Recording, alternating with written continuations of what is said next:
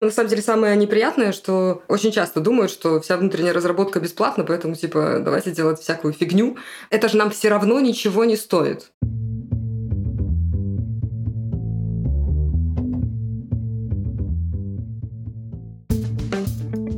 Привет, я Юра Агеев, и это 296 выпуск подкаста Make Sense. Вместе с гостями подкаста мы говорим о том, что играет важную роль при создании и развитии продуктов. Люди, идеи, деньги, инструменты и практики. И сегодня моя собеседница Татьяна Лобкович. Мы поговорим о том, что такое внутренние продукты и платформенная разработка. Обсудим роль менеджера продуктов при работе над внутренними продуктами и вызовы, с которыми приходится сталкиваться. Расчет ROI, приоритизация, личные отношения, разрыв между заказчиком и конечным пользователем. И еще поговорим о том, почему внутренние продукты — это про стратегические решения, принятие вызовов и почему это может быть связано со счастьем людей. Подкаст выходит при поддержке конференции по менеджменту продуктов Product Sense. Наша следующая конференция состоится 5 и 6 сентября 2024 года в Москве. Билеты уже в продаже. Таня, привет. Привет, Юра. Расскажи немного про себя, пожалуйста. Я долго думала, как про себя рассказать. Меня зовут Татьяна, и я продукт-менеджер. Да. Клуб анонимных продукт-менеджеров. Меня зовут Татьяна, и я работаю в IT уже э, лет 18, хотя у меня нет IT-образования. Я пришла как бизнес-аналитик и проект-менеджер, и продолжаю, собственно, до сих пор делать все то же самое – делать клевые продукты для людей вовремя и в бюджете. Ну, по крайней мере, пытаться. Вот теперь это называется продукт менеджмент. менеджмент. Да, вот, э, знаешь, да, действительно, работа есть, а названия иногда меняются. Расскажи, какими продуктами, на чем ты специализируешься, и вот какую-то историю свою. Наверное, это какая-то судьба, потому что когда я давным-давно пришла работать э, в Transition, это аутсорсинговая компания э, в Минске была и есть, я начала работать на внутреннем продукте. Вот, это была система по э, управлению э, временем и учету времени сотрудников. И как-то так оказалось, что в течение всей своей карьеры большую часть времени я посвящаю именно внутренним продуктам, а не каким-то внешним. И у этого есть свои э, сложности, свои радости, и может это звучать скучно, наверное, для многих людей, когда нету э, какого-то потенциального рынка, куда надо что-то продавать. Там, рост. Да, взрывной рост, маркетологи, там, не знаю, деньги текут рекой. Вот. Но от этого эта работа не становится лично для меня менее интересной и менее важной. И как-то так произошло, что э, в последние 8 лет я работаю с игровыми компаниями и занимаюсь э, построением платформ для онлайн-сервисов для игр. Класс. Ну, вообще, э, про игры у нас был выпуск э, с Сергеем, по-моему, из Riot Games.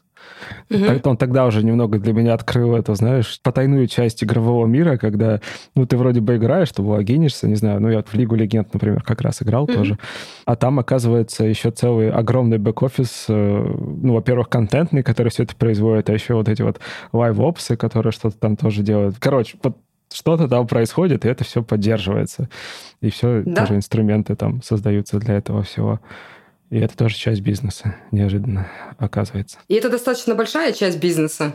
То есть придумать, как монетизировать игру, это одна часть. Придумать, как это воплотить так, чтобы это было удобно, чтобы можно было э, что-то в игре менять э, быстро, что-то в игре менять безболезненно для игрока, чтобы игрок и не заметил, что у него там что-то обновилось, ему не нужно было скачивать заново игру, заново скачивать приложение, вот, потому что, наверное, на мобильном телефоне сейчас это достаточно безболезненно, вот, но если у тебя стоит э, PlayStation там, или Xbox, да, то ты все равно заметишь, что что-то скачивается, сидишь там, хотел поиграть, сидишь, ждешь 20 минут такой. Блин, ты, ты это рассказала, я сразу вспомнил э, историю, когда World of Warcraft э, впервые ввели торрентоподобное обновление. То есть изначально mm. была прямая загрузка вот этих там гигабайтов обновления, а потом включили что-то вроде торрента, и это просто был для меня прорыв э, как для пользователя. Ну, типа, вау, как это работает.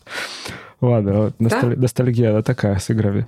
Расскажи, ты уже упомянула части, что для тебя внутренние продукты — это что-то что тебе нравится. Почему? Мне кажется, в этом есть такой вызов для меня, как, я бы сказала, проектировщика систем. Мне не всегда нравится, как используется слово продукт-менеджер, вот, или там для проектировщика решений. В этом есть определенный вызов, потому что в основном менеджменту кажется, что внутренние системы делаются как-то волшебно и бесплатно, вот, и потом оказывается, что это э, где-то там дорого и чего-то стоит. Во-вторых, у тебя не такая большая, ну, если ты, конечно, не работаешь в Microsoft, наверное, где 70 тысяч человек, вот, у тебя не такая большая выборка пользователей. То есть понять, какие боли есть у них. С одной стороны, проще, потому что вот они, не знаю, зайди в соседнюю дверь, в соседний отдел, найди их, поговори. А с другой стороны, эмоциональная часть, потому что это те люди, которых ты знаешь. И понять, что вот, а что на самом деле конкретная проблема, которую мы решаем, и помнить о том, что есть бизнес, то есть есть пользователи, есть бизнес. Невозможно решать конкретные проблемы пользователей, если это не принесет никакой, никакой ценности бизнесу. Потому что иначе потом бизнес придет и скажет, а что вы здесь, э, ну, условно, какой-то бизнес. Куда бюджет ушел? Да. Я все время представляю такого толстого дядьку, знаешь, с этих реклам, не реклама, а постеров Советского Союза про капитализм. А, Он придет такой толстый дядька и скажет, куда вы тут деньги тратите, все, все закрываем, все бюджеты порежем, мучаетесь.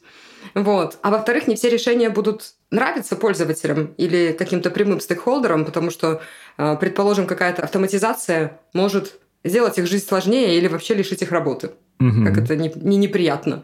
Вот. Э, поэтому в этом есть вот найти этот баланс, найти, э, что хорошо для бизнеса, при этом, чтобы люди оставались довольны, те, которые пользуются этими системами.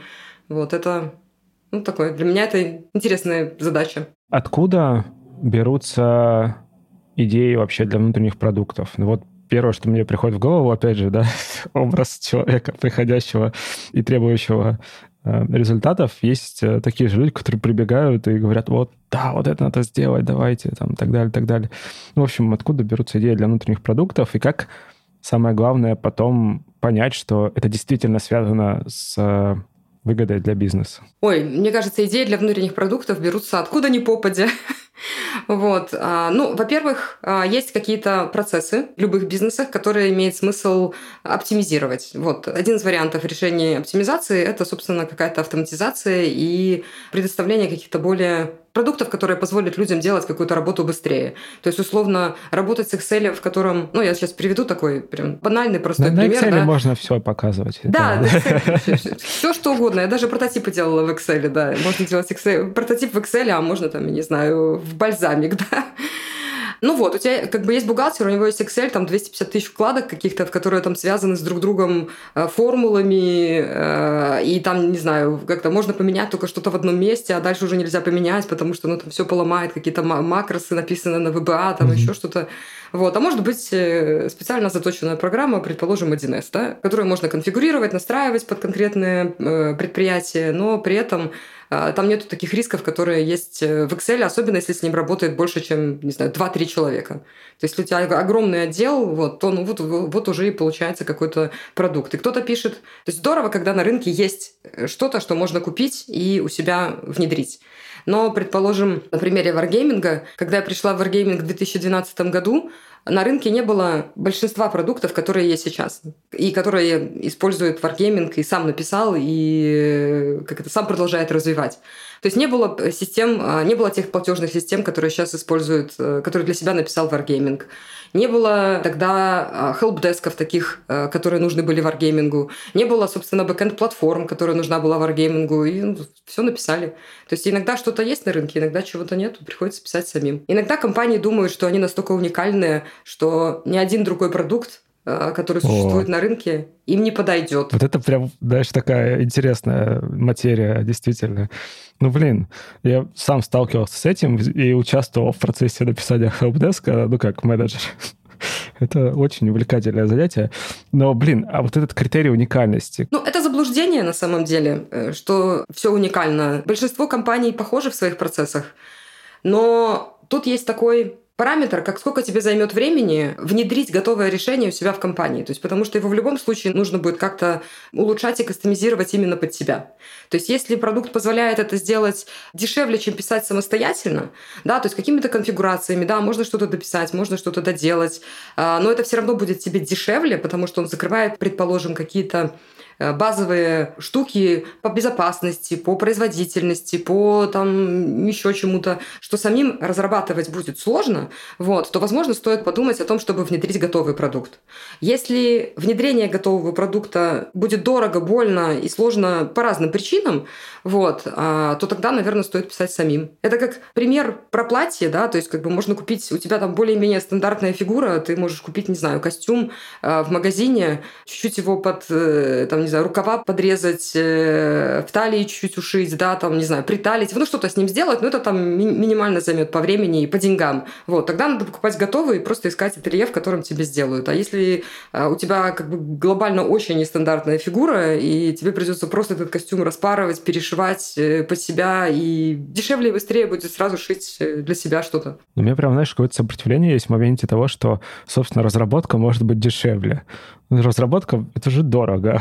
Ну, разработка — это дорого, но, может быть, э, самим делать дешевле. Тут же еще же есть такой момент, как то есть, если мы говорим про разработку, то есть есть просто ну, разработка. А есть часть, которая называется внедрение, когда нужно, чтобы э, этой системой начали пользоваться э, все те люди, которые, собственно, должны начать ей пользоваться. И недовольство этих людей какой-то новой системой, выбранной, э, там, не знаю, неудобной для них. Когда есть какие-то вопросы с сложностью внедрения, это тоже, э, собственно, затраты то есть угу. на проведение каких-то встреч с этими людьми, на обучение этих людей, на то, чтобы они там ерунды не делали вот в этих системах. Ну, вот, чтобы они хотели пользоваться, чтобы они не ходили, не жаловались там своим начальникам, а те своим начальникам, и потом все там, как это, все уткнулись в самого большого начальника, и все ему там... А это вот в чьей зоне, кстати, ответственности лежит вот эта часть? Про то, чтобы подумать Внедрение? об этом? Внедрение и вот э, ну да, потом какой-то сбор обратной связи и прочее. Это продукт менеджер тоже? Ну, в моей картине мира, да, это продукт менеджер который э, несет ответственность э, за какое-то выбранное решение, будь то собственная разработка или какой-то готовый продукт. Вот, это э, лежит ну, на моих плечах. Организовать процесс обучения, организовать процесс так сказать, популяризации, вот, э, реклама и пиар, э, вот, собирать Смотрите, обратную какие связь. какие классные смотреть. кнопки. Ну, в принципе, да, да. Мы в одной из команд, ну, наверное, это уже и, не секрет, э, в Wargaming был э, свой самописный helpdesk, который не очень были довольны все люди, э, которые им пользовались. Вот. И поднялось целое движение против этого helpdesk, ну и в итоге выбрали другое решение. Внедрили его, и, в принципе, Насколько я знаю, идея все-таки вернуться к самописному варианту, она почему-то где-то там еще витает, но мне кажется, э, все меньше и меньше. То есть э, все равно понятно, что к 2024 году на рынке намного больше готовых хелпдесков, которые подойдут тому же варгеймингу, э, чем заново писать что-то самостоятельно. Потому что заново написать что-то самостоятельно, ты должен быть экспертом в этом. Mm. То есть, если у тебя нет экспертизы работы, там, предположим, а, в поддержке, ты не специалист в саппорте, ну что ты тогда напишешь? К тебе будут приходить какие-то люди, которые говорят, а я хочу то, а я хочу это. Но ты никогда в жизни не подумаешь, что вот эти все части — это какая-то более широкая проблема, которую можно решить кардинально вообще по-другому. Чат-бот сделать. Ну, в смысле, сейчас уже, конечно, все знают про чат-боты, но если задуматься там еще, не знаю, там 10 лет назад это было, ну, неочевидное решение что можно предоставить пользователю окошко, в котором он будет что-то писать, а там будет не человек и не, и не нужен человек. А нужны инструменты настроить как бы весь этот флоу работы с пользователем вот через бота. Хм. Давай вот как раз из этого перейдем к вопросу, я еще вернусь к вопросу потом. ROI, обязательно денег, к вопросу вообще необходимости наличия менеджера продуктов в работе над внутренними продуктами? Да, это деликатный вопрос. Так. Потому что точно так же, как э, менеджменту кажется, что все, все внутренние продукты создаются как-то бесплатно, какими-то миньонами там. Это, на самом деле, самое неприятное, что очень часто думают, что вся внутренняя разработка бесплатна, поэтому, типа, давайте делать всякую фигню. Вот. Это же нам все равно ничего не стоит. Вот. Да, люди уже на зарплате сидят, конечно, да. А, ну да, давайте еще наймем как бы там 600 человек, вот, и будут у нас на зарплате сидеть 600 человек, которые будут делать да. всякие наши эти фантазии воплощать в жизни. Вот. И точно так же с менеджерами продуктов. То есть, дай бог, чтобы какого-нибудь проект менеджера поставили, а не просто э, человек, который возглавляет условно отдел бухгалтерии э, какой-то третьей рукой занимался еще и постановкой задач э, разработчикам. Вот, поэтому, да, это э, нечастая история, но я считаю, что Всегда должен быть кто-то, кто помнит и про пользователей, и про бизнес, и понимает, зачем мы это делаем. Иначе любое предложение можно превратить в такого монстра, который потом никому не будет нужен, и придется его переделывать. Поэтому помните о таких вещах. Мне, то есть называть, ну, можно этого человека назвать как угодно. А, продукт-менеджер, бизнес-аналитик, иногда проект-менеджер. Но вот эта шапка э, продукт-менеджера должна быть на ком-то. То есть помнить про то, что какие мы проблемы решаем, зачем мы их решаем, проблемы ли это, вот, и искать оптимальные пути их решения. Mm. Вот еще такая мысль появилась, пока ты говорила. Ну, вот проблема решения, окей. А в целом компания, ну, для ее существования существует набор бизнес-процессов каких-то. И там тот же пример с helpdesk. Короче, в него сливаются разные потоки из разных э, процессов компании, систем каких-то и прочего-прочего. И вот мне интересно, насколько кто вообще об этом думает? Вот кто-то архитектуру вот это вот все видит или не видит все, всего происходящего? Потому что ну, вот действительно просто сказать, вот нам нужно сделать вот эту штуку. Или же посмотреть на архитектуру в целом и сказать, ну, вот у нас здесь и здесь есть определенные проблемы. А, ну вот как, не знаю, вот эта вот, теория ограничения систем, у нас здесь есть узкое место, да, давайте мы его как-то попробуем пофиксить. По твоим наблюдениям, кто-то за это думает? Ну, по моим, так как я все время работаю там, где меня уже наняли, вот, по моим наблюдениям это делаю я совместно или mm. с э, solution архитекторами, вот, или совместно с, ну, как минимум, э, каким-то техническим лидом. Вот. Но там, где меня нет, ну, условно меня, то зачастую этого никто не делает. Mm-hmm. Или это может быть отдел IT, в котором, то есть очень часто в компаниях, где, скажем, производство софта не является э, деньгоприносящим источником, тогда это все в отделе IT, вот, ну и там как-то что-то происходит, какие-то люди сидят, э, вот, начальник IT-отдела что-то себе думает.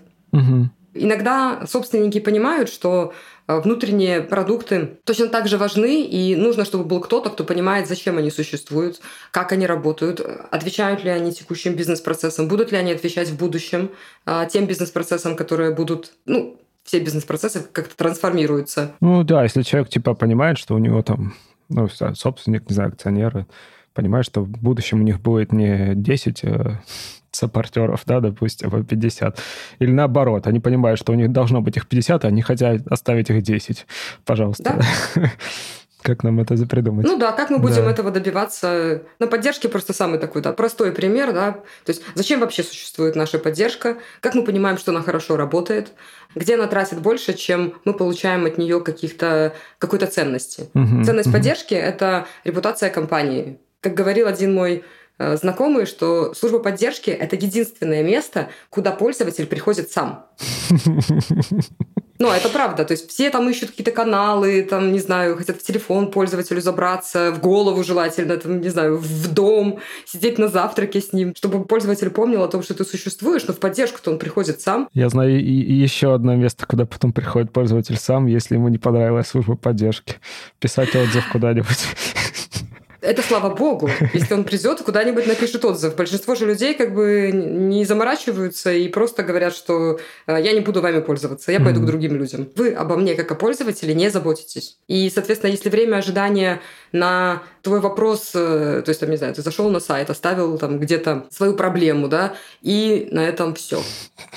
И две недели прошло, и такой, да, идите вы. И ты можешь им писать, еще что-то. А, например, э, очень часто очереди обращений, да, они сформированы таким образом, что если ты, например, оставил обращение, оно идет вверх по очереди от последней даты обновления твоего обращения. И если ты написал еще раз, например, там, а где же моя там, почему вы мне не отвечаете, то оно падает вниз.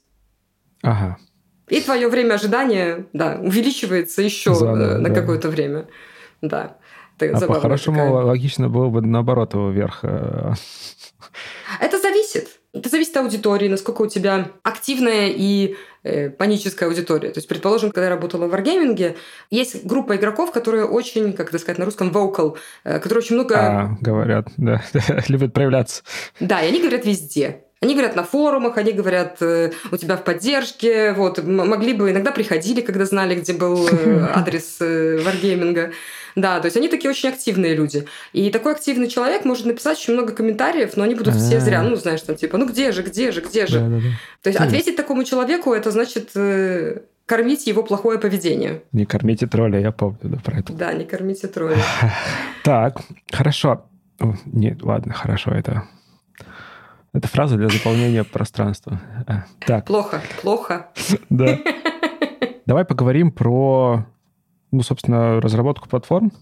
Особенно вот с твоим опытом в геймдеве. Интересно узнать, какие особенности. Потому что платформа — это такой огромный внутренний продукт, который люди не видят. Ну да, платформа, которая на платформе, которая на платформе. Я скажу, что для меня было, во-первых, удивительно, когда я пришла в Wargaming, что есть какие-то системы, которые к игре относятся, ну, назовем так, опосредованно. То есть они что-то позволяют сделать лучше в игре, но при этом игра, в принципе, может существовать, могла бы, наверное, существовать и без них. Какой-то тип игр э, не мог бы существовать, как многопользовательские игры, потому что весь процесс встречи этих многопользователей, вот, их доступа в игру и так далее, он происходит, собственно, где-то в облаке, да, то есть для этого уже должна быть какая-то часть, которая не игра, вот, но все еще позволяет игре функционировать. Но при этом есть еще масса других инструментов внутри, которая позволяет игру улучшать, которая позволяет работать э, с игровым контентом, при этом создавать скорее инструменты, которые позволят геймдизайнерам и LiveOps э, игры оперировать этим контентом. Но мне не обязательно быть менеджером по монетизации и понимать детально, как работает монетизация и э, что нам принесет, вот, для того, чтобы построить инструменты, которые позволят э, внедрять новые техники монетизации, mm. новые возможности для монетизации. То есть, конечно же, мне ну, важно знать, как это работает, но по большому счету каких-то супер важных деталей э, я могу не знать. Ну давай, на, на примере игр это, наверное, какие-нибудь скины там новые или там сценарии. Ой, там Ой, это, это на самом деле такой сложный, прикольный мир. Э, я бы с удовольствием, конечно, узнала. Наверное, я в ту сторону тоже иду, да. То есть, как сделать так, чтобы пользователь платил? А, предположим, там очень многих людей, в частности у меня, стоит Candy Crush в качестве игры. Если вы подумаете, немножко рефлексировать над тем, в какой-то момент хочешь заплатить, ты увидишь, что это цепочка событий, которая тебя привела к этому решению. То есть у тебя какой-то челлендж. Тебе говорят, что вот сыграй там, не знаю, 5 игр, да, успешно, и получишь э, там, не знаю, 20 золотишко, да, а, и ты ну, такой типа, играешь, играешь. какой-нибудь и... промежуточное достижение. Да, да, да, да. И э, ты как бы вот, и, и обязательно будет какой-нибудь пятый, да, ну, ну просто не получится. очень да, да, да. сложный уровень. И ты такой, как бы, ну что такое там, я не знаю, эти 2 доллара, да, по сравнению там вот сейчас я получу получу это там золотишко, вот. И ты платишь эти 2 доллара или там доллар, ну, что угодно ты платишь. И а, все это еще может накладываться на то, что ты еще как в чем-то большем, да, а ты еще можешь быть с друзьями в чем-то, а, в каких-то там мероприятиях. И, и вот это все и есть часть монетизации. То есть она настолько встроена в геймплей, ты даже этого не замечаешь. Мобильное приложение оперирует огромным количеством данных, которые тоже надо собирать, которые тоже надо как-то анализировать. Это тоже может быть частью, а, предположим, какого-то платформенного решения в играх.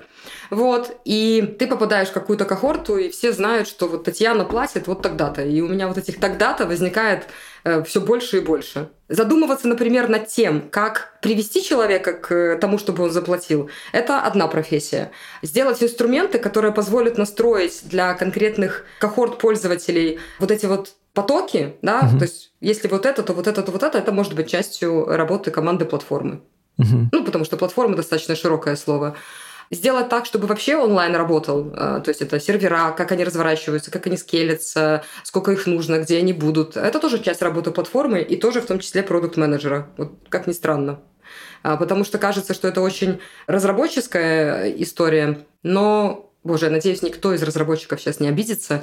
Разработчики очень часто, причем любого уровня, я бы так сказала, очень часто забывают о людях. Они забывают о том, что этим чем-то будут пользоваться какие-то люди, потому что даже разворачивание новых серверов – это работа, и можно делать ее вручную, а можно делать ее по нажатию кнопки. И очень часто разработчикам нравится все это делать вручную. Вот, и они такие, о, классно, давайте, это будет наша работа всегда. У меня есть вот. ачивмент на тысячу поднятых докеров, пожалуйста, да. Да, да, да. Вот. Э, а можно как бы это упростить и э, вот, например, дать тем же геймдизайнерам возможность что-то разворачивать у себя на компьютере, просто mm. запаковав это в приложение, да, или поднять какой-то там сэндбокс в облаке тоже одной кнопкой где-то там на какой-то там, не знаю, сайте. Не надо ходить никуда, не надо никому просить, не надо ставить тикет, не надо искать проект менеджера вот, не надо там говорить, поставьте меня, пожалуйста, сделайте мой запрос приоритетом, это мне там важно, да, там через две недели уже будет неважно. А тебе такие, типа, у нас важные дела. Очень важные задачи. Да, у нас очень важные задачи мучайся. То есть, ну, как бы, помнить о том, зачем мы это делаем, мне кажется, и есть э, основная э, задача продукт-менеджера, да, во внутренних таких проектах, тем более в платформенных проектах. Так, ну вот э, последние примеры, э, они как раз, смотри, они про улучшение жизни людей. Да. Ну мы же им уже платим деньги. Зачем им улучшать жизнь? Пускай страдают. Да, это правда. Мы им тогда будем платить все больше денег, потому что несчастливый сотрудник приход... начинает приходить не за зарплатой, а за компенсацией своих несчастий. В моей жизненной философии счастливые люди делают счастливые вещи, я бы так сказала, счастливые продукты, делают свою работу хорошо. То есть счастливый человек мотивирован внутри делать что-то э, хорошо. И тогда мы производим наружу э, что-то, что уже хорошо. Потому что несчастливые люди создают какой-то несчастливый мир вокруг себя. Вот, а счастливые люди создают счастливый мир. И поэтому помнить о том, что твоим продуктом пользуются люди, а, вот, и эти люди могут быть совершенно неочевидно, например, разработчики, и сделать им так, чтобы им было, им было удобно, и они не парились по каким-то поводам, чтобы они были счастливы. Это тоже важно. Сделать, чтобы саппортеры были довольны, это тоже важно, потому что счастливый саппортер, которому не надо нажимать там для решения проблемы пользователя 250 миллионов каких-то кнопок, где-то там копаться, искать, да, ну, как бы помнить об этом, иметь там какие-то скрипты невероятные, вот. Э, то есть, если работа человека простая, приятна, то он делает ее радостно и весело. Это очень интересный вопрос про счастье людей в том плане, что а кто об этом вообще подумает? Ну, а, имею в виду, кто заказчик? Может ли вы заказчиком в этом виде выступать в бизнесе? Не знаю, такой, что-то наши люди несчастливы, давайте-ка мы сделаем их счастливее. Ну, то есть это так выглядит или... Бывает так. Я тебе скажу, что э, бывает так, но это, это та рыба, которая должна быть э, свежей из головы. Ну, это правда. А, то есть, если senior leadership team, неважно, насколько счастливы его люди, потому что ну, мы же просто платим деньги, то эта философия так и будет, ну или там это мировоззрение и будет спускаться вниз, э, и будет неважно, насколько людям удобно. Если менеджмент понимает, что и мне кажется, ну, по крайней мере, в западном мире такой тренд э, наблюдается, вот, что счастливые люди делают свою работу хорошо, радостно, вот, и не надо там их дополнительно мотивировать, и намного реже просят больше денег, то они тогда стараются это мировоззрение спустить вниз, и тогда люди начинают задумываться, а кто у нас внутри пользуется. Mm-hmm. И я работала, это не игровая компания, эм, Elsevier, э, это такой большой старый издатель научной литературы, и на удивление э, у них внутри была большая забота про людей, которые внутри пользуются внутренними продуктами. То есть было важно а, то есть на всех продуктах внутренних были а, продукт-менеджеры, которые занимались тем, вот именно какими-то там частями, которые были обращены вовнутрь, да, чтобы это было тоже удобно, это было тоже красиво, это было тоже хорошо. И всегда были и UX-дизайнеры, и э, продукт-менеджеры, и проводились внутренние исследования, как сделать так, чтобы это было изнутри так же красиво, как снаружи. И к чему это приводило? В Elsevier в целом, наверное, наименее токсичная компания была вот внутри, э, если подумать об этом и а, намного меньше было какого-то негатива и неконструктивных каких-то разговоров а, по поводу того, как пользоваться продуктами. Если типа, я, как мы работаем, как да? Конечно. Да, как мы работаем. Угу. Вот. Поэтому, ну, это приводило, не знаю, к общему позитивному состоянию компании. Это же не, не линейная зависимость, да, но это часть э, того, вот насколько люди понимают, что о них заботятся. Ну, вот интересно, в моей текущей компании мы сейчас с моим менеджером обсуждаем, а, я занимаюсь э, совсем такими я назову это хардкорными вещами, да, то есть это э, все связанное с такой прям платформой-платформой, где мы занимаемся управлением серверами, мы занимаемся всякими API, вот, а, и какими-то инструментами для разработчиков.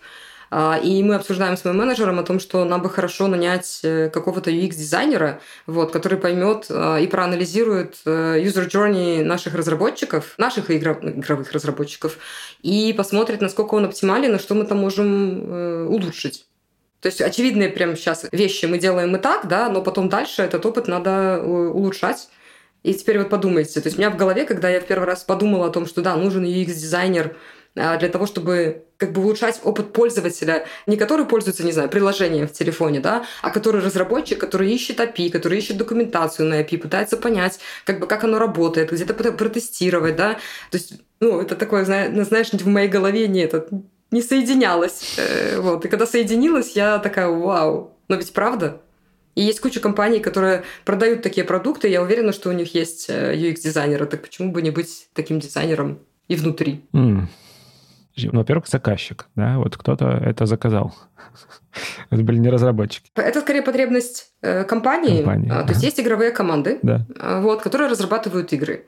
У игры есть какая-то часть, которая будет жить и работать в платформе, да, или в облаке. Соответственно, вот уже у нас появляется геймплей-разработчик, который каким-то образом должен получить доступ к этой интеграции с платформой. Угу. Как это будет происходить? С нашей стороны могут быть какие-то API, которым а, ему придется как-то интегрироваться, да, как он поймет, какие, где они вообще есть, что они существуют, вот, как они ему помогут, потому что все же задачи в игре э, ну, достаточно разные и могут быть сделаны по-разному. Или это может быть SDK, или это может быть библиотека в игровом движке, которая уже прям там, и мы ее тоже делаем, да, или это они делают, ну, непонятно.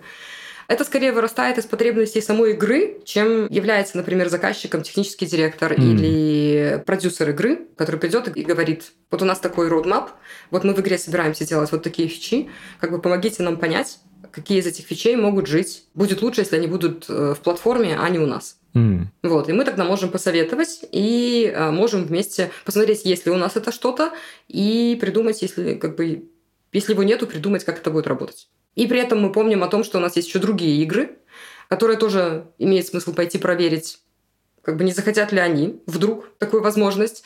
Вот. И от этого отталкиваться, разрабатывать это как какое-то дженерик решение или под конкретную игру. Вот здесь еще вопрос, как сделать выбор, что делать. Да, но ну вот когда к тебе приходит заказчик, допустим, опять же, связанный с игрой или не знаю, с чем-то еще, как понять, что это действительно проблема и в чем она вообще именно там состоит, и, может быть, ее делать не надо? Ну, то есть вот какой-то такой вопрос, потому что когда ты... Мне прям хочется сказать 42. Да, 42. Ну, ладно. Просто вопрос вопросов. Ну, все же. Тебе как это про конкретные техники рассказать, ну, наверное, не, не надо. То есть есть же много методов приоритизации вот, и разделения труда, как нам понять. Ну, начну с ответа на вопрос. Да. А, как понять, что это э, именно проблема, которую мы решаем, или это просто кто-то пришел и говорит, там, не знаю, сделайте мне кнопку back to top, и вот, э, приоритизируйте ее. Это у меня был смешной случай в жизни, э, когда человек приходил и говорил, что без кнопки back to top, ну, понимаешь, да? Ну, вот, назад, да, отмотать вверх. Да, сайт приемку не пройдет. Там сделать, ну, в итоге мы сделали вообще совершенно другое решение, которое, то есть не нужна была кнопка back to top, но вот, было забавно.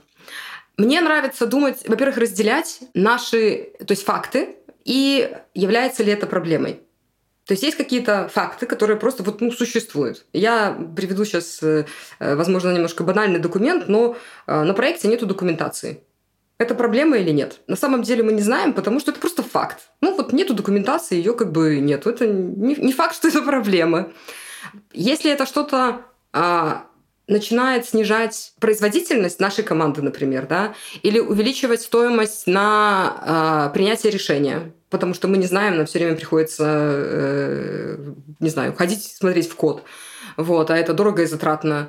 Или мы постоянно делаем какие-то ошибки, нам приходится перерабатывать что-то, потому что мы думали вот так, а оказалось вот это, да. Вот тогда это становится проблемой. И то не факт, Потому что вполне вероятно для конкретной компании в конкретном, а, вот, не знаю, отрезке времени это окей. Например, написание документации будет намного более затратно, чем вот делать все эти ошибки. Mm. Ну, я гипотетически. Ну, это же самое, да, там, разворачивать вручную будет проще, чем разворачивать по кнопке. Да, да. То есть где-то проще нанять 150 э, дешевых э, сотрудников э, в какой-нибудь дешевой стране, чем что-то автоматизировать, потому что автоматизация будет дороже. Или решение какой-то проблемы будет дороже. Знать о том, что проблема существует, и решать ее, это две разные вещи. Ну вот, как бы я начинаю сразу с этого, да, понять, как бы, а в чем на самом деле проблема и есть ли проблема, потому что люди могут говорить, что проблема есть, но проблемы не существует. На самом деле таких ну, проблем, как это, количество их сокращается при таких вопросах. Ну и потом дальше, наверное, на что я смотрю конкретно в своей работе, это роудмапы наших заказчиков, э, вот, или там, не знаю, наших внутренних клиентов, и задаю вопрос, а что будет, если мы этого не сделаем? Mm. То есть, как бы оно у вас есть на родмапе, а ну правда, а что случится, если мы вот этой штуки не сделаем? Тогда оказывается, что ну что-то случится, и тогда вопрос, мы готовы мириться с этим случиться, или мы не готовы с этим мириться? То есть, например, стоимость этой не сделки, да, будет э, очень высокой для компании, потому что что-то вообще не произойдет. Mm. Вот так и принимаем решение. Слушай, вот история про то, что там может не случиться, если какой-то внутренний продукт не будет сделан, мне что-то напомнило историю про вызовы из книжки Геннадия Константинова. Короче, там идея такая, что у тебя есть внешние вызовы, и это что-то, какое-то событие, опять же, там, вот запуск продукта или что-то такое, да. Независимо от того, что ты сделаешь или не сделаешь, а он все равно случится. Это прям почему-то сейчас, знаешь, так соединилось с идеей про внутренний продукт. Ну, как бы ты можешь их делать, а можешь не делать. А вот э, внешние события, они все происходят. У тебя там игра работает, да? или там сервис какой-то работает, но при этом результат может быть очень разным. И вот э, в этом плане хочется, наверное, про метрики спросить все-таки. Метрика счастья уже звучала. Какие еще? Да, ну, метрика да. счастья. Как измерить эффект? Да. Да, во внутренних продуктах всегда это, особенно в платформенных продуктах, всегда сложный вопрос, потому что, во-первых, Сделать метрики, ну то есть сделать что-то, что будет что-то мерить, это уже э, определенные затраты. То есть, условно, написать код, который будет отсылать метрики, и написать код, который, который не будет отсылать метрики, это два разных времени.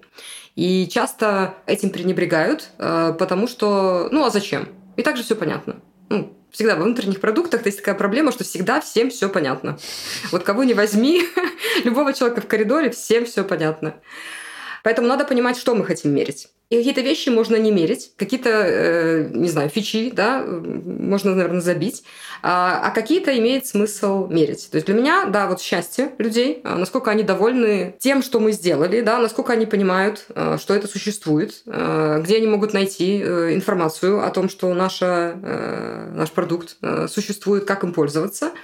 Вот. Во-вторых, по конкретным фичам тоже можно мерить, сколько людей ими пользуются, как они им пользуются, то есть посмотреть, как они им, э, там, не знаю, этой фичой пользуются, и как это на самом деле влияет на нашего какого-то конечного пользователя. Как это, знаешь, когда к тебе приходит э, внутренний пользователь, да, надо задавать ему вопрос, а зачем тебе это надо? А как ты померяешь, что тебе это пригодилось? Помогло, да. Вот. Но зачастую поиск ответа на этот вопрос для внутреннего пользователя может занять больше времени, чем разработка, поэтому. Вот. Ну, то есть надо подходить э, с каким-то здравым смыслом, как здравый смысл, да, вот, да. а не мучить там всех пользователей, расскажи мне, зачем тебе это надо. Вот. Но и смотреть, например, начали ли люди пользоваться этими фичами, ну, тоже важно. И все это можно сделать, э, наверное, какая-то итерация, то есть можно применять какую-то итеративную разработку, когда ты первые там day one доставляешь э, в каком-то достаточно урезанном виде, вот, и смотришь, пользовались или нет. Вот. А дальше уже смотришь, улучшать или не улучшать. А потом просто отказываешься, там, не знаю, условному Васе делать, э, как это, все твои запросы сразу уходят Так, Вася, у тебя эта идея была плохая, еще два страйка, и ты вылетаешь, извини. Ну, типа того, да. Ну, есть такие люди, которые просто приходят с идеями, потому что почему бы и нет. С точки зрения разработки обвешивать все это какими-то там метриками сложно. Ну, возможно, не всегда нужно. Не знаю, мне кажется, мне сейчас просто возненавидят все, кто это слушает. По большому счету у тебя все твои пользователи пользователи, вот они э, у тебя в компании, ты можешь с ними встретиться, поговорить и увидеть, пользуются ли этим или нет. То есть, если они чем-то не пользуются, ты об этом узнаешь. Mm. Вот, если э, они чем-то пользуются, им не нравится, ты тоже об этом узнаешь. Вот. Так что я ставлю пока счастье как такую основную метрику. Хм. Передо мной пролетает несколько лист, которые я вижу как недовольны, когда я это говорю. Ничего, ничего. Следующий вопрос в эту же корзину. Возврат инвестиций. Давай. О, да, слушай, это еще более сложная проблема, я бы сказала, потому что, как я уже упоминала, разработка внутренних продуктов это бесплатно. Да, почти. До тех, да, до тех пор, пока это не становится очень дорого. Ну, я, я скажу, признаюсь честно, на моей памяти ни разу такого не было. Что, чтобы что считали садились, бы прям, да, такие? Да, ну, чтобы прям садились и считали, потому что считают в основном э, внутреннюю разработку по головам. Mm. То есть ты можешь как бы предоставить какой-то бюджет, Возможно, в каких-то компаниях это по-другому, у кого-то есть другой опыт. Я буду очень рада найти людей, с которыми можно это обсудить, потому что я так и не нашла, как посчитать, что мы сделали что-то, что компании пригодилось. Потому что что-то может компании пригодиться через не знаю, пять лет. Через пять лет в этой компании уже может не быть ни, ни одного человека, вот, который задавал этот вопрос. Да, да, да. Но ведь это же правда. То есть, предположим, в среднем разработка AAA игры э, занимает там, не знаю, несколько лет, угу. да. Все, что мы делаем, это дорого, да. То есть весь бэкэнд это не дешево ни с какой точки зрения это все начнет приносить деньги, возможно, только через три года. И то, что мы делаем, в целом никак не влияет, сколько денег это принесет, потому что конечный продукт это игра. То есть, если игра не очень, вот, то и как бы и денег она не принесет. Ну, возможно, какая-то другая принесет.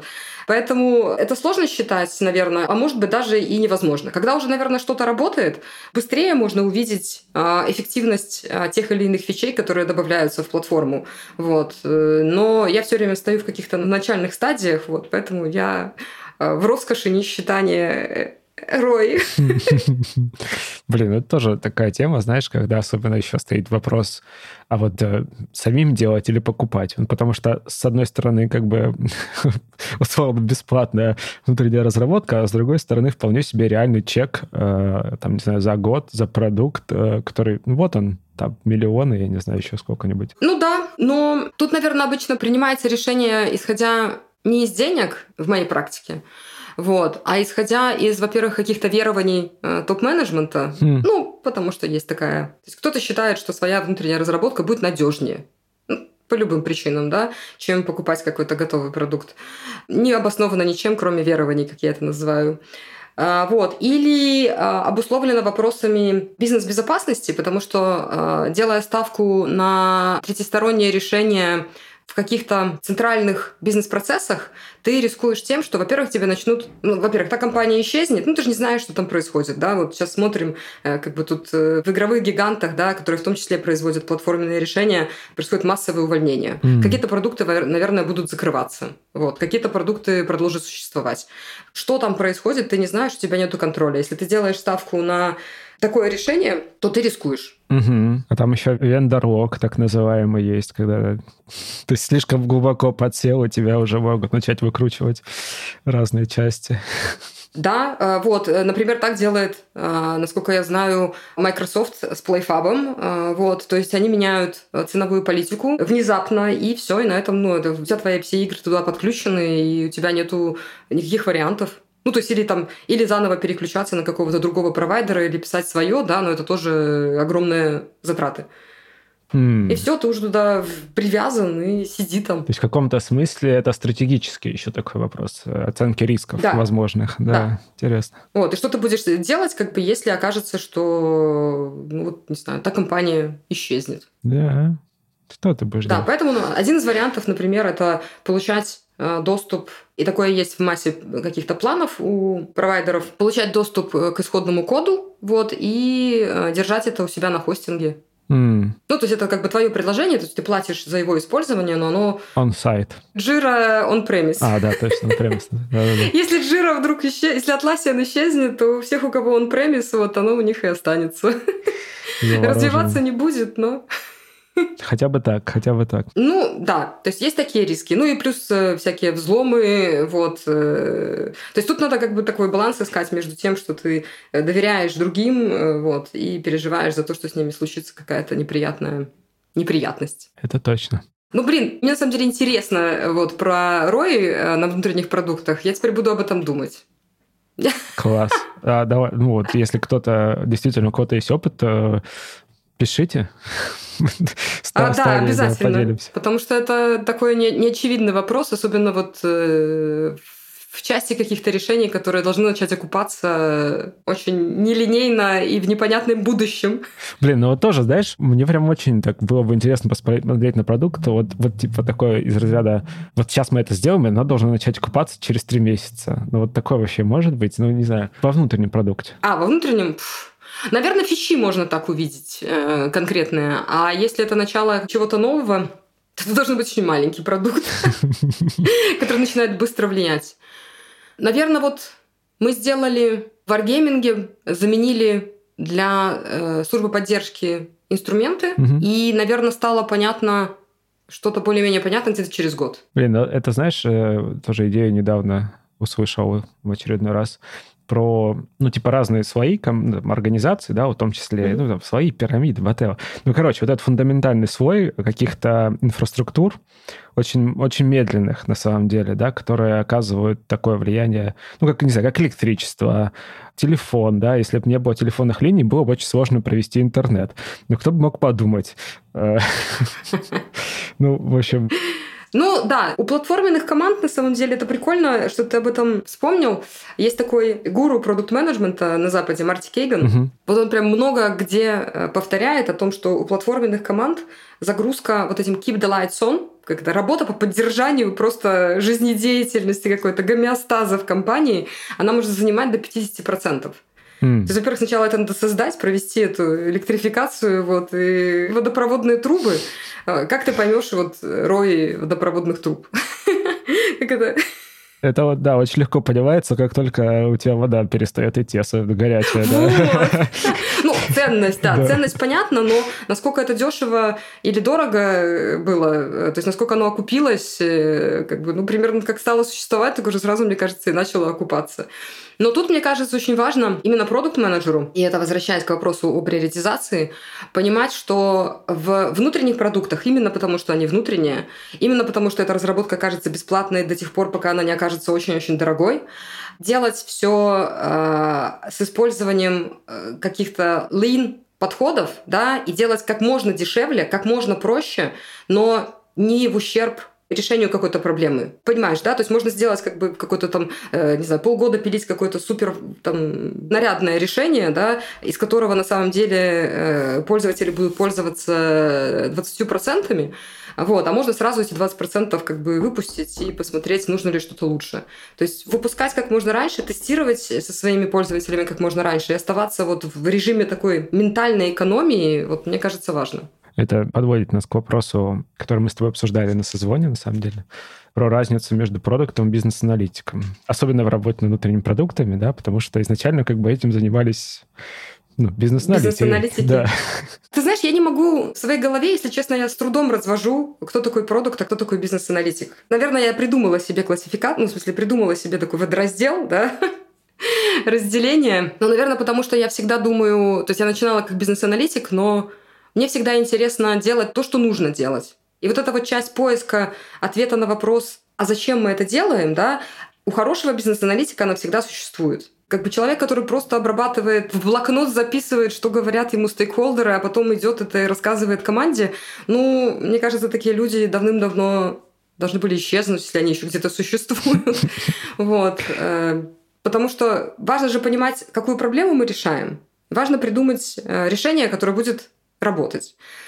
Но, наверное, у бизнес-аналитика чуть, если мы говорим о ролях, наверное, будет больше направленность на внутрь, ну, как я себе это представляю, да, тогда, когда у продукт-менеджера э, этот фокус будет, наверное, чуть больше вовне, и mm. помнить о том, что есть пользователи. Минутка рекламы, да, если вы не читали книжку Марти Кейгана Inspired, вот, то все почитайте. Мне очень близок его подход, где продукт-менеджер, собственно, все это и делает. И там продукт-менеджер это не какой-то человек, который сидит в отдельном отделе и там, не знаю, с кем-то там далеко общается, далеко от команд разработки. В белых штанах обязательно. Да, вот. А это человек, который непосредственно, то есть как бы лучше иметь больше продукт-менеджеров, у которого есть там одна, максимум две команды разработки, которыми он работает, чем иметь одного продукт-менеджера какого-то там невероятного, неизвестно где, и 25 бизнес-аналитиков.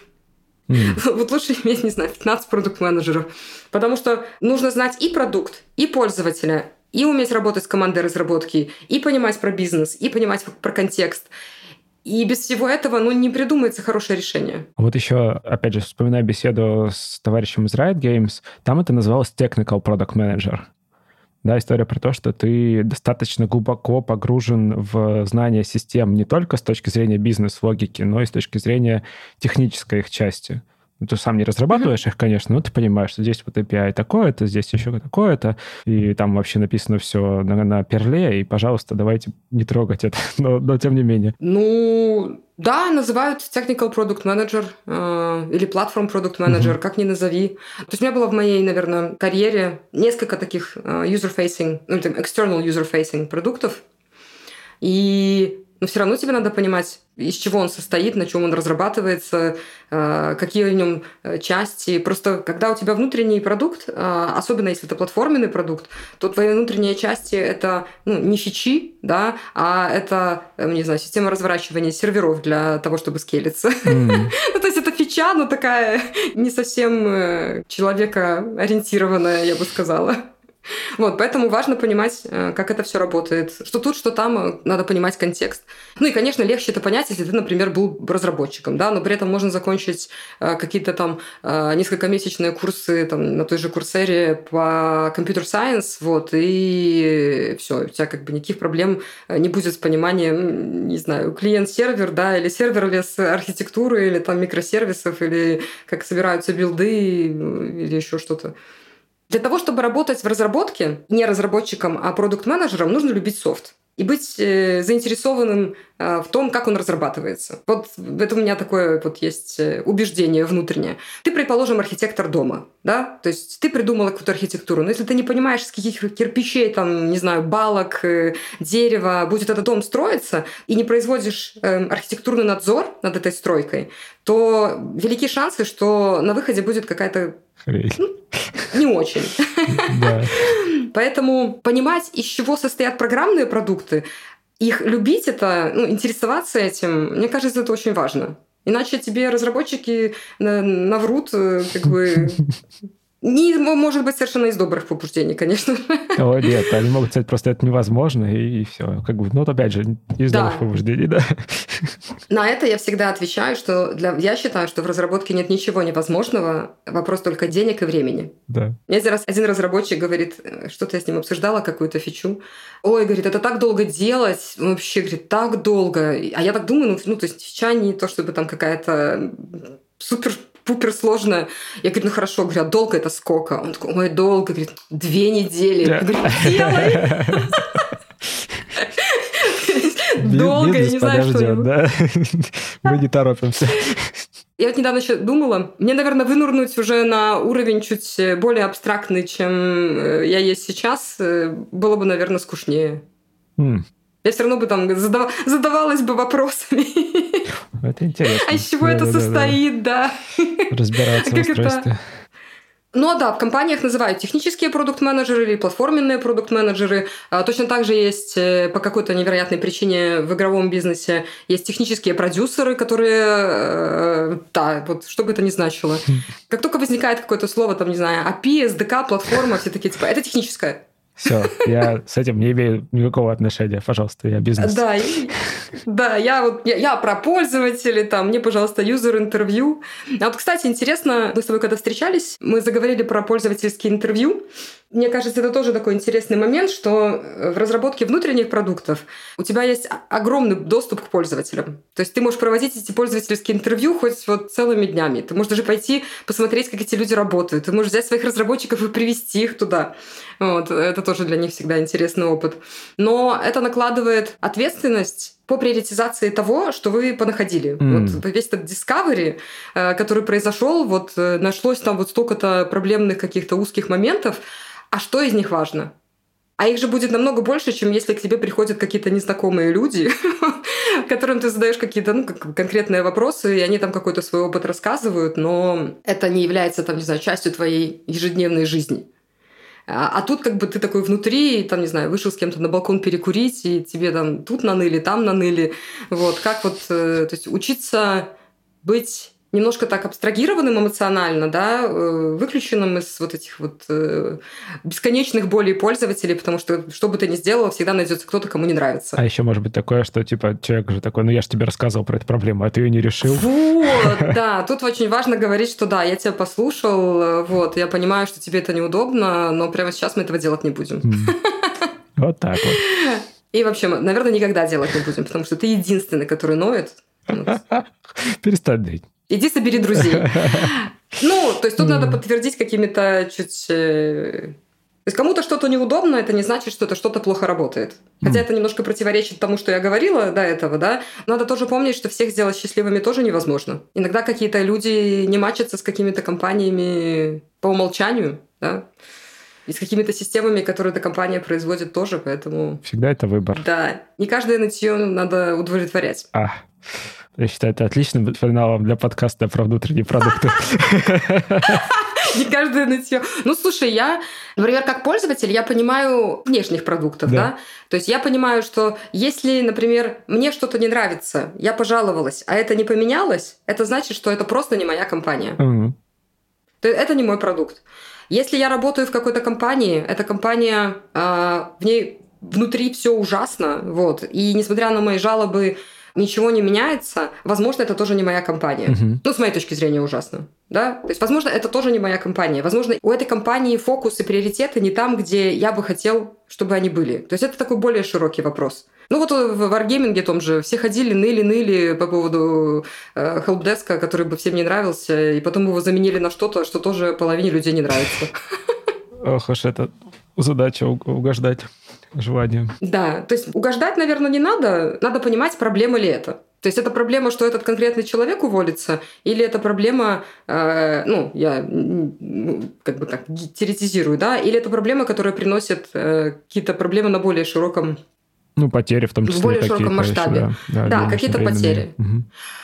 Вот как хороший пример. Приходили пользователи и жаловались на то, что у них э, плохая система управления контентом. Угу. Вот прям, вот и мы пытались ее улучшить, но команда разработки, ну, люди, отвечающие за архитектуру, за разработку, сказали, что если нашим пользователям это не нравится, компания уволит этих и наймет новых, которым это будет нравиться. Пользователей? Да, ну это же как бы отдел там, не знаю, контента, а, который делает а, контент. Ну, обалдеть, да, да, да. Да, ну то есть это внутренние пользователи. Вот, и типа мы тут не собираемся ничего думать и менять, потому что, типа, если эти не умеют, не хотят этим пользоваться, мы наймем других. Мне, наверное, не надо рассказывать, что произошло там через как бы какое-то количество лет. Ну, в смысле, возможно, эти пользователи ушли, пришли другие, но им тоже не нравилось. Вот, и поэтому, когда уже в системах были сделаны намного более сложные процессы, да, пришлось эти системы менять. Ну а теперь представим, да, у тебя есть там простой флоу утверждения контента. Не знаю, три человека, которые говорят «да».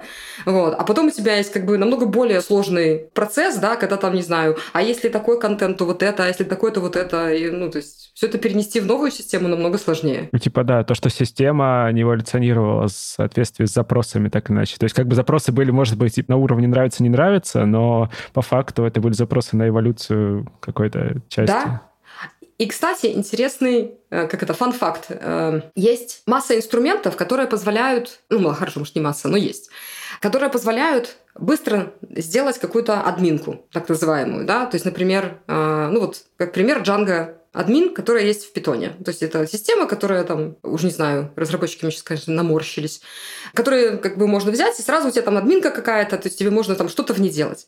Но она ужасно не гибкая. То есть она вообще невероятно не гибкая, это просто... Это, это, потому что она, у нее задача — это быстро что-то поднять, сделать. Ну, по сути, интерфейс, да, к базе какой-нибудь данных. Да, совершенно не user-friendly. А. Вот.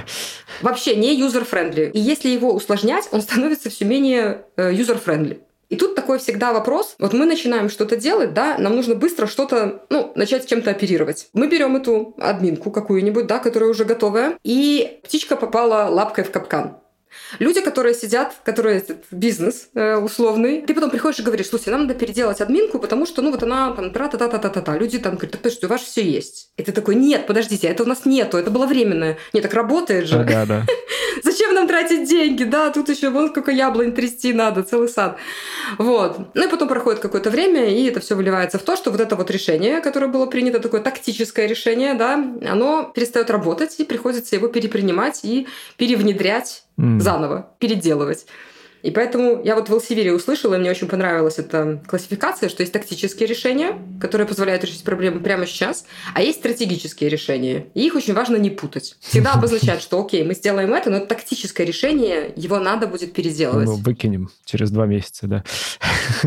Лучше их вообще не делать. Потому что с внутренними продуктами, так как нету оттоков платящих пользователей, переделывать его будет потом, ну, это все время будет откладываться, mm. и переделывать ну, его плюс будут она потом. проникает в бизнес-процессы же, да, получается. Тогда, да, да. А потом они все начинают страдать, а когда, а когда все страдают дружно, да, ну тогда уже бизнес такой этот дядька в шапке с долларом. Такой, Кстати, интересно, Хорошо, да, ладно. что это реально работа над внутренними процессами, это такие стратегические могут быть решения. Класс. Ну да. Тут еще тоже важно выбирать свои битвы, э, переведу калькой с английского, я раньше больше боролась, наверное, за правду и справедливость, да. Но теперь я делаю это меньше, потому что иногда надо просто позволить человеку, там, ну, в смысле, компании сломать свою ногу и все, чтобы она знала, что так делать не надо. Ну, потому что если ты будешь долго всех убеждать, что нам не нужна там условная джанга-админка, а тебе приходит твой начальник и говорит, э, не знаю, делаем вот так и все, так быстрее. Тань, ну просто сделай, да. Да, ну надо просто пойти и сделать как бы что неприятно, но это тоже такой как бы выбор. Это, знаешь, я тоже где-то услышал когда-то, чтобы научить ребенка мыть посуду, надо дать ему разбить несколько тарелок. Да, Иногда люди учатся только на своем опыте. Вот. Тут главное вовремя держать э, факты о том, что как бы что-то урок, да, который мы выучили, давайте больше так не делать. Класс. Вот. Да. Ну, в общем, с внутренними продуктами, мне кажется, интересно работать, э, потому что много таких вот неочевидных сложностей, и многим кажется, что это скучно, но мне кажется, вот для меня это момент не скуки, а как раз-таки таких вызовов, с которыми можно так повертеть их. Как же сделать так вот, как хорошо, ну вот чтобы еще все довольны остались. Шикарно. Таня, Спасибо тебе большое за интересную беседу. Юр, спасибо большое, что позвал. Вот, надеюсь, что наша беседа окажется интересна не только для тебя. А, ну ладно, нет, конечно. Я очень жду э, ваших комментариев и э, лайков, если действительно было интересно. А тебе, Тань, пока. Все, спасибо, Юр, пока-пока. Это был 296 выпуск подкаста Make Sense. Сегодня вы слушали Татьяну Лобкович – и меня, ведущего подкаста Юру Агеева. Если вам понравился выпуск, и вы считаете информацию, которая прозвучала полезной, пожалуйста, поделитесь ссылкой на выпуск со своими друзьями, коллегами, знакомыми. Ставьте лайки и оставляйте комментарии в сервисах, где слушаете подкаст. Это поможет большему количеству людей узнать о том, что он существует. Спасибо, что были с нами. До следующего выпуска. Пока.